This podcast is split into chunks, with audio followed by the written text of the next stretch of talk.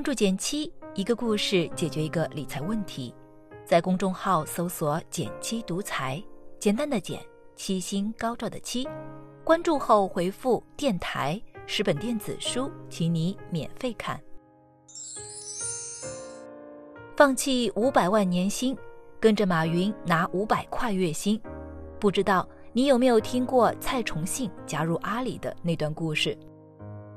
一九九九年，美国耶鲁大学毕业的蔡崇信在知名的投资机构工作，年薪超过五百万，但只见了马云第二面，他就主动提出要加入阿里。当时，马云和蔡崇信，蔡崇信的太太正在西湖上划船，听到这个建议，他太太觉得他疯了，马云也惊了，连连劝他再想想。不过，这些都没阻止蔡崇信加入阿里的决心。很快，他就成了阿里的首席财务官。因为有超强的法律和财务背景，蔡崇信算是带着马爸爸和他的十八罗汉，从三无草根成了正规军。注册公司，讲股份分权益，设计各种合同，建立公司制度。连着十八罗汉也是因为他设计了十八份完全符合国际惯例的英文合同，让大家签字画押的。一次，马云感叹最想感谢四个人，其中一个就是蔡崇信。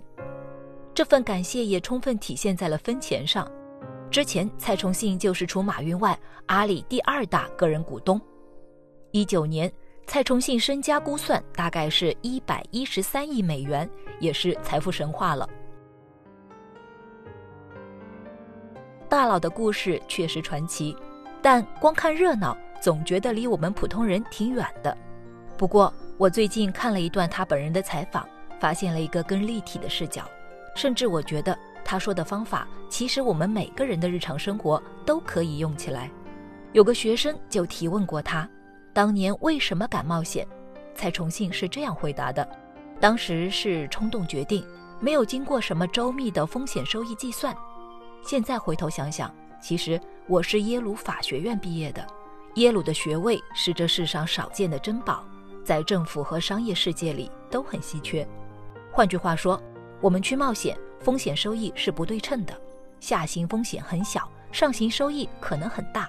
说到底，如果我去阿里巴巴干半年，公司不行了，我还是可以再回头去干税务律师或者做投资。很幸运，阿里巴巴成功了。翻译一下就是干成了，收益超乎想象；干不成，也不过损失半年薪水，对他人生没啥影响。凭他自己的本事，再找的工作不会比现在差，甚至因为这段独特的经历，还能给下份工作添砖加瓦。听了这个答案，我也很有感触，因为我的好友八爷也有类似的心路历程。二零一四年初，他辞了一份某银行总行的工作，换了城市。决定加入我的创业项目，这个决定差不多也就思考了一个小时。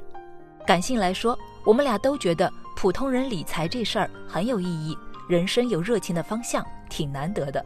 但理性来说，八爷也做了个分析。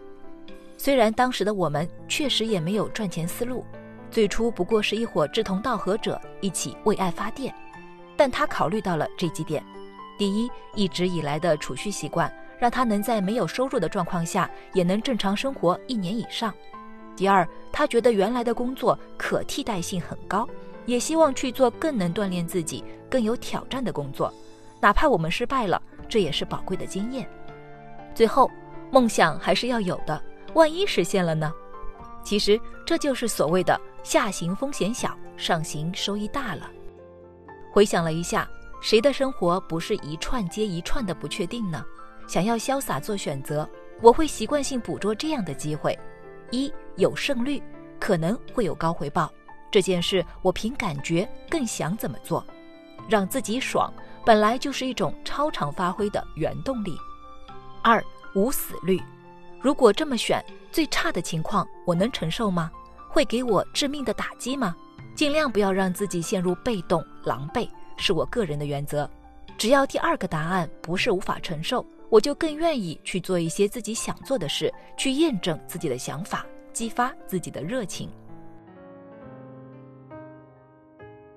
再多想一步，我们通常都对赚大钱很感兴趣，但不得不承认，赚大钱不仅要靠实力，还得有好运气。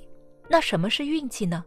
从概率上来说，所谓极好的运气，就是小概率事件成真了。